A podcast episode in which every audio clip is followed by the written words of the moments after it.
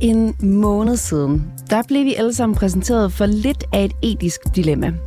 For kunne vi egentlig nyde en fodboldkamp under VM i Katar, velvidende, at tusinder af migrantarbejdere er døde i arbejdet med at opføre både stadion og infrastruktur? Nu vil jeg så tillade mig at præsentere dig for endnu et dilemma. For kan du egentlig med god samvittighed nyde en træstjernet Michelin-middag, selv hvis du vidste, at de kokke, der har tilberedt maden, ikke får en krone i løn, mens de arbejder op mod 70 timer om ugen? Svaret det er helt op til dig. Men baggrunden for det her spørgsmål, det er, at den verdensberømte danske restaurant Noma har valgt, at det skal være slut med at tage imod gæster efter 2024. Og derfor så dykker rapporterne på 24-7 i dag ned i, hvordan Noma og andre danske toprestauranter i mange år har efterladt et sneglespor af dårlige arbejdsforhold og udnyttelse af udenlandsk arbejdskraft. Jeg hedder Ida Gavnø. Velkommen indenfor.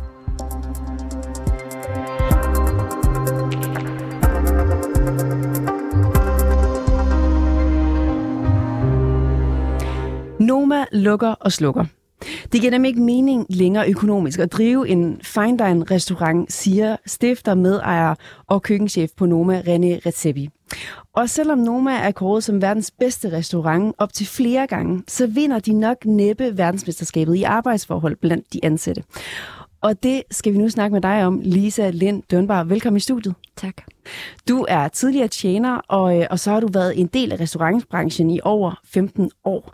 Og så har du rettet en skarp kritik øh, mod fine dining restauranter som, øh, som Noma. Lisa Lind Dønbar, hvorfor mener du, at Noma og René Recepi er et perfekt eksempel på alt, hvad der er galt med den her branche? Altså, det drejer sig, øh, det drejer sig jo ikke kun om, om Noma, men øh, som du selv nævner, så synes jeg, det er et godt øh, og ret konkret eksempel øh, i forhold til at forstå, hvad det er for øh, struktur, og hvad det er for systemer, hele den her institution, som, som fine dining er, og, og hvordan den ligesom, den ligesom kører rundt. Og øh, altså, Noma har nu eksisteret i 20 år, det hele konteksten for den her samtale, og den artikel, der blev øh, udgivet af New York Times øh, i mandags. Og, og det vi ved, det er, at øh, i rigtig mange af de år, altså nærmest alle år, der er det, at de har været afhængige. Øh, altså deres forretning har nærmest ikke, altså, ikke kunne køre rundt uden den her gratis øh, arbejdskraft. Mm. Samtidig med det, så er Noma enormt vigtig i, øh, i samtalen, fordi, som du også sagde, øh, har, har stået øverst på 50 Best, har fået en hel masse priser og en hel masse opmærksomhed i, igennem en masse år.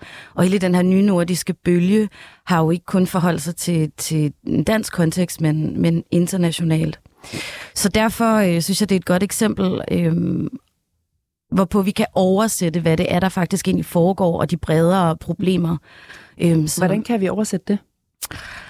Det er jo ikke noget, som kun er isoleret til restaurationsbranchen. Det er øh, bredere øh, samfundsproblemer i det hele taget, som vi ser i forhold til udnyttelse af, af arbejdskraft.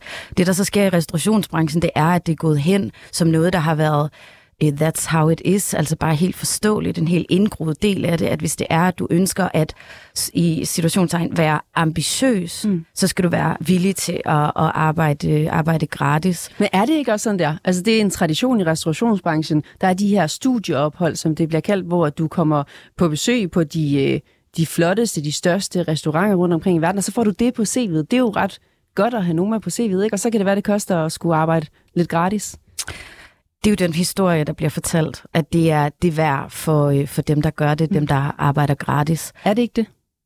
Det vil jeg ikke mene. Jeg synes, at der har været en fuldstændig mangel af, af fokus på, hvilke omkostninger det egentlig i virkeligheden har. Og hele den her idé omkring, at det er det værd at have det på CV'et, og så kan du åbne den ene og den anden restaurant, og din succes er bare given. Det er løgn. Altså, det er en den mængde af mennesker, der har været igennem Noma, det er en brøkdel af dem, der har kunne gå ud og faktisk at få den her succes. Dermed sagt, så kan vi jo se i medierne, at så snart der er nogen, der åbner et nyt sted, så er overskriften al tid tidligere Noma-kok, tidligere souschef på Noma, tidligere René Recepis højre hånd og det ene og det andet.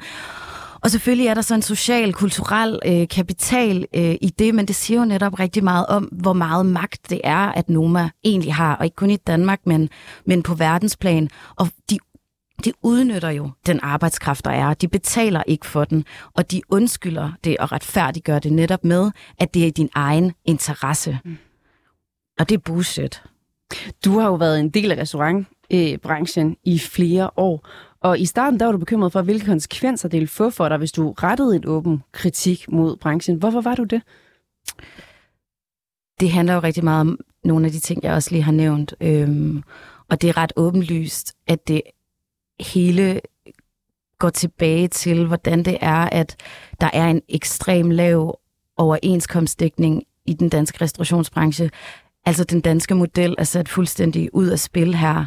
Vi har en, øh, en dækning af arbejdere, som ligger under 10 procent, og hvad det betyder, det er, at det er arbejdsgiverne, der dominerer, hvad det er, der skal stå i de kontrakter, hvilket betyder, sætter du dig imod, sætter du en grænse, kræver du at blive betalt, så har du ikke en kontrakt, der øh, beskytter dig, øh, eller som du kan falde tilbage på, og på den måde, så har man underskrevet ikke bare sin egen fyreseddel, men sådan set også at blive ekskluderet fra øh, hele det liv og hele det øh, fællesskab, som man har været øh, som man har været en del af. Og det der også at huske og have i mente, det er, som du nævner også i starten, folk arbejder op mod 70 timer, og vi har ikke flere timer i et døgn end 24. Så når det er, at der bliver taget så mange timer fra vores liv, så er vi i virkeligheden kun i stand til at øh, få vores sociale behov dækket fra vores arbejde. Og så har man ikke tid simpelthen til at skabe et socialt øh, netværk, som man kan falde tilbage på. Samtidig med det er der rigtig mange internationale arbejdere, som flytter hertil,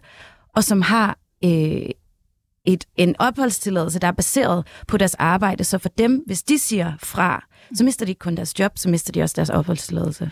De her dårlige arbejdsvilkår og det dårlige arbejdsmiljø, det er jo dækket, kan man sige, i medierne. Det har været længe fremme, det her med, at det sker i branchen. Hvorfor tror du, at øh, restaurationsbranchen forbliver status quo? Lad mig sige det på den her måde. Jeg synes slet ikke, at der har været nok kritisk dækning overhovedet. Og det er der flere grunde til. En central grund er, at mange af de her medier det er jo fra den hånd, de bliver fodret. De ved, det giver en hel masse klik. Altså, vi kan også bare se eksemplet i New York Times, hvor mange det er, der ikke taler om det. Det er... Så du øh, siger, fordi restauranterne, en restaurant som Noma og René Retepi, han giver så mange klik, at så vil man ikke behandle ham kritisk?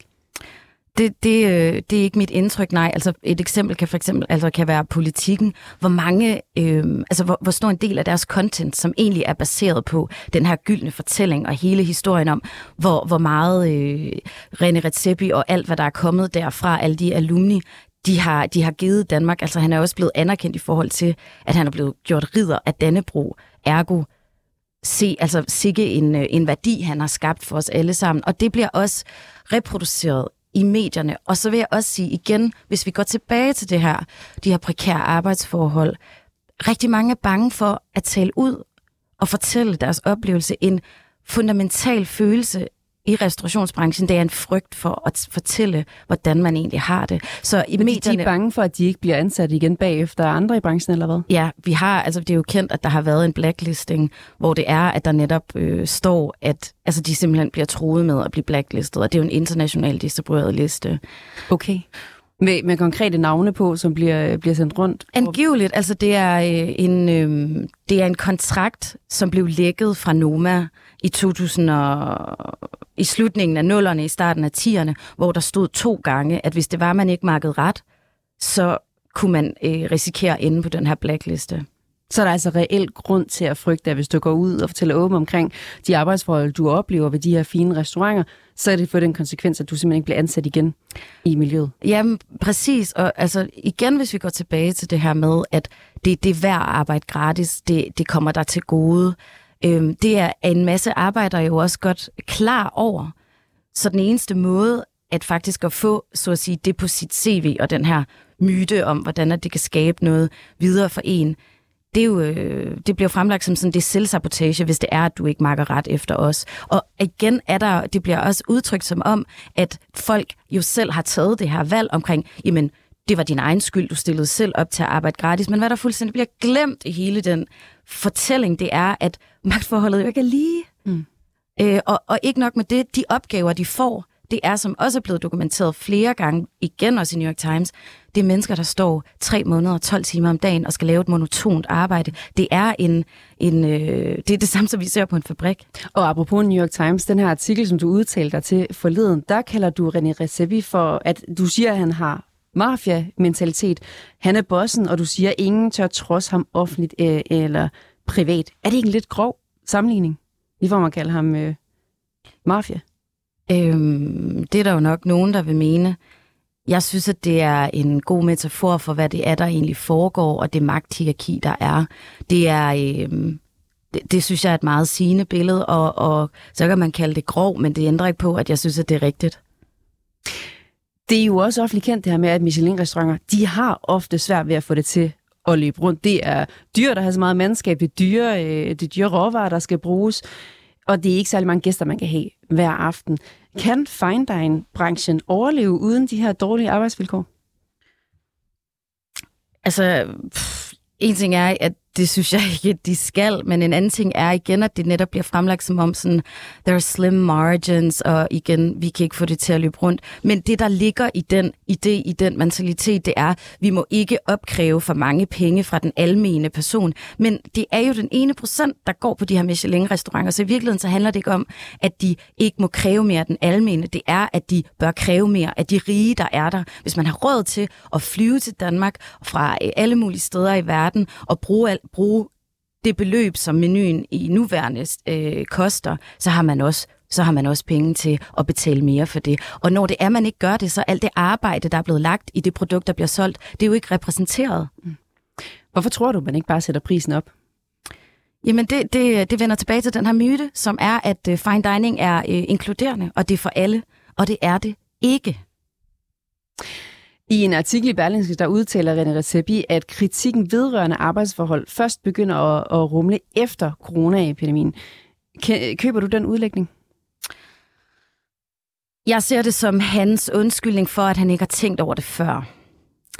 Og øh, den køber jeg ikke. Men hvad jeg ved er, at under coronaepidemien, der var der så mange, der bare fra den ene dag til den anden blev opsagt, og det rettede, altså det var ligesom det, som gjorde, at mange arbejdere åbnede eller blev klar over, hvor prekært deres ansættelsesforhold var. Og det skabte en hel masse vrede, berettiget vrede. Mm. Så jeg tror, at corona øhm, var altså helt klart øh, noget af det, der startede arbejdernes bevidsthed om, hvor dårligt de egentlig var stillet. Mm. Hvad tror du, der skal til for, at det her det rykker sig, og arbejdsvilkårene bliver bedre i branchen? Jeg tror, at det handler en hel masse om, at... Øh, altså igen, meget af det arbejde, jeg har lavet, det, det handler egentlig ikke så meget som om, altså, så, øh, om problemløsning. Det handler meget mere om at skabe en samtale, hvor det er, at de her arbejder og alt, hvad de har været udsat for i så lang tid, bliver forstået. At det bliver taget, øh, at det bliver taget seriøst. Øhm, altså, i, og i den forstand så bliver vi nødt til at kalde ting for, hvad de er. Mm. Det er løntyveri. Det er udnyttelse af arbejdskraft på et så groft plan, at der også er mange, der refererer det som, til det som moderne slaveri, simpelthen. Og vi bliver løjet lige op i ansigtet. Altså den her delikatesse og den her åh, så, så fine øh, oplevelse, experience og sådan noget, den er bare bundråden. Og det er det, vi skal kalde det for, og det er det, vi skal se. Og Ren Redzepi, han går ud og siger, at han lige har opdaget, at åh, det ikke er bæredygtigt, og det har ikke noget at gøre med den kritik, der er blevet rettet mod dem det seneste år. Jeg har bare lyst til at sige, altså hvor dumt tror han, vi er. Lisa Lind Dunbar, som altså er tidligere tjener og arbejdskulturkritiker. Tusind tak for at komme i studiet. Det var så let, tak. Vi fortsætter med at dykke ned i arbejdsforholdene på de dyre restauranter, for det er langt fra kun Noma, som får kritik for at ansætte deres medarbejdere på gratis kontrakter. Og flere kilder peger på, at øh, der reelt er tale om en københavnsk køkkenghetto, hvor udenlandske kokke bliver fanget i et spin af gratis kontrakter og frygten for at miste deres arbejdstilladelse. Og hvordan kommer vi så det til livs? Det skal vi nu snakke med dig om, Kasin Kan. Velkommen til. Jo, tak. Kasim, du er restauratør, og så ejer du øh, blandt andet restauranten Donda, som ligger på Christianshavn, Christianshavn i København. Ja. Du forholder dig meget kritisk til den måde, som flere dyre restauranter behandler deres medarbejdere. For et, yeah. øh, for et par dage siden, der skrev du på Instagram, at flere restauranter udnytter udlændinge med arbejdsvisum. Hvordan ser du helt konkret det? Det handler jo bund og grund om, at øh, man har fundet et hul i, øh, i den måde, man, øh, man ansætter folk på på sådan en udlandsk visum.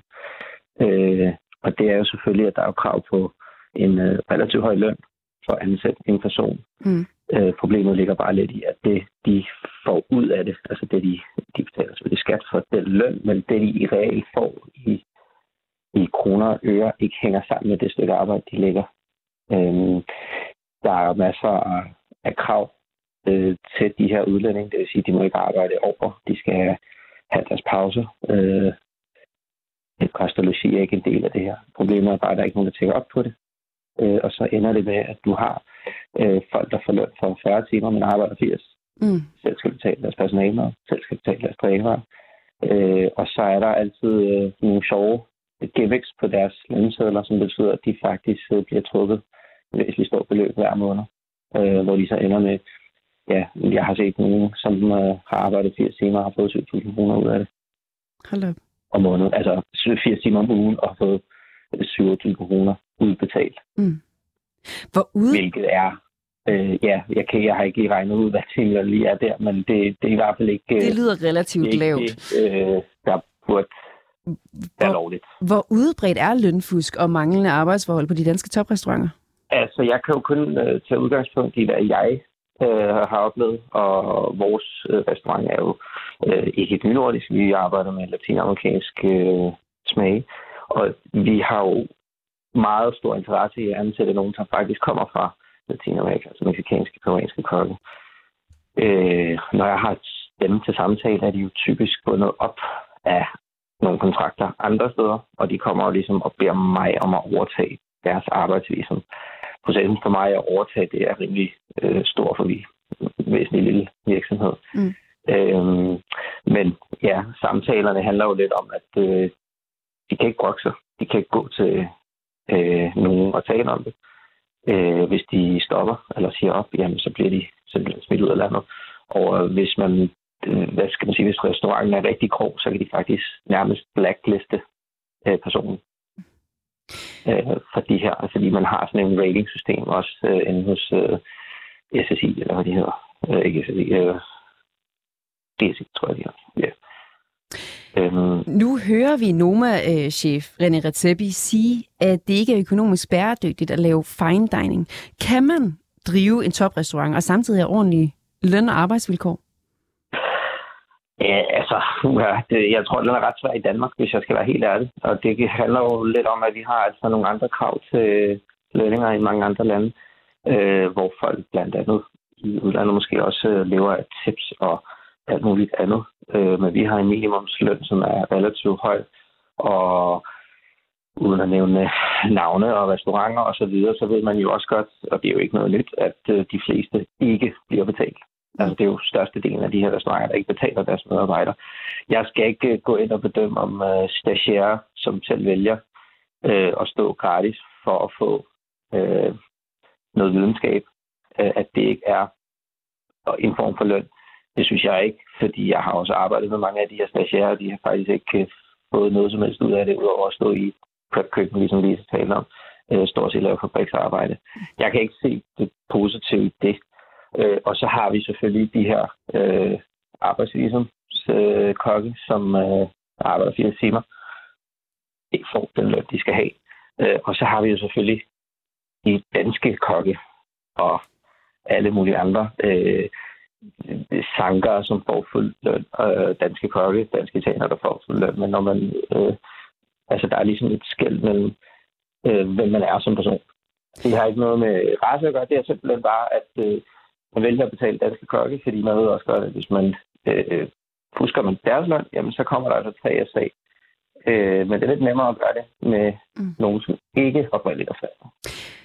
Øh, og det er jo... Øh, hvad skal man sige, hvis, hvis man skulle betale alle, så skulle man nok også regne med priser, der var væsentligt dyre mm. øh, på Michelin-restauranter, hvilket jeg egentlig synes er helt okay. Øh, jeg kan kun sige, at det er ligesom, at øh, altså, de her køkkener, de lever lidt over evne. I, øh, det er jo ikke, det er jo ikke et, et produkt, der hvad skal man sige, øh, det er jo, produktet er jo mere værd, end hvad de det for. Mm. Det er jo langt fra nyt, at de store restauranter ikke betaler deres medarbejdere ordentligt. En restaurant som Noma fik, fik tilbage i 2010 kritik for at have uddannet, have uddannet kokke ansat som ulønnede praktikanter. Ja. Du har jo en konkret opfordring til regeringen. Hvad skal de gøre? Øh, jeg tror, altså for mig handler det lidt om at gå ind og kigge på uh, værdien af... Altså, jeg går ud fra, at stagiaire er at man kommer og skal have en eller anden form for øh, oplæring. Altså man kommer, man, tager, man rejser til Danmark for at stå gratis, fordi at man vil udvikle sine kompetencer på en eller anden måde, ligesom man har med kokkeelev. Øh, øh når du har en kokkeelev, jamen så er der også nogle øh, punkter, du skal lære i en kokkeelev inden for, øh, hvad skal man sige, restaurationsbranchen der er nogle specifikke krav, de skal igennem en eller anden form for uddannelse. Det, og der synes jeg godt, man kan sætte en regel op for, at hvis du har stagiaire i seks måneder, så skal han ikke kun stå i prep-køkkener. Man skal også garantere dem, at de kan stå i det varme køkken og alle de her ting. Jeg ved godt, at øh, de fleste kokke, eller i hvert fald eliten, måske synes det, jeg siger, er noget, noget fis, fordi de vil helst ikke have. Øh, de vil selvfølgelig kun have de dygtige, der står der. Men hvis man vil have stagiaire, så er det også, lønningen er, at man lærer øh, af den oplevelse. Der skal staten simpelthen gå ind og lave en eller anden form for klar linje omkring, hvad det vil sige at have stagiaire. Og så skal de regeringen simpelthen gå ind og mm. tjekke op på, hvad man giver øh, arbejdsvisum til. Øh, og måske øh, faktisk ikke kun kigge på, om skatten er betalt, men faktisk gå ind og se, hvordan lønsedlerne ser ud. Hvor langt tror du, at restaurantbranchen er øh, fra en revolution, når det kommer til arbejdsforhold? Langt. Øh, altså, nu øh, sad jeg bare for sjov, at vi har talt om det, hvad var det i 2013, kom det ud, og 2008 var der artikler omkring en ud af tre kokke blev betalt. Og altså, der, der sker jo ikke noget. Det er også derfor, jeg har været lidt, om jeg har egentlig har lyst til at deltage, fordi jeg ved ikke, om jeg kan, og jeg, om jeg har lyst til at bruge energi på det, mm. fordi det er jo ikke, som om der sker noget. Øh, Hvordan kommer vi overhovedet de her problemer til livs? Så, hvad siger du? Hvordan kommer vi de her problemer til livs? Det er selvfølgelig øh, med igennem dialog, men jeg tror desværre, at der skal, der skal ske noget fra regeringens side, øh, hvis vi skal, altså der skal simpelthen sættes nogle regler op. Mm. Lige nu er der det, er lidt, det, det er, virker som om restaurationsbranchen er den sidste branche, der ligesom har frit slag omkring øh, og, om udnyttelse og arbejdsvilkår, hvilket er lidt sørgeligt. Kasim Khan, som altså er restauratør og ejer af blandt andet restauranten Donda. Tusind tak, fordi at du kunne være med i dag. Ja, selvfølgelig. God dag. I lige måde. Du har lyttet til reporterne på 24 /7. Hvis du kunne lide programmet, så gå ind og tryk abonner på din foretrukne podcasttjeneste, eller lyt med live mellem 15 og 16 på 24 /7.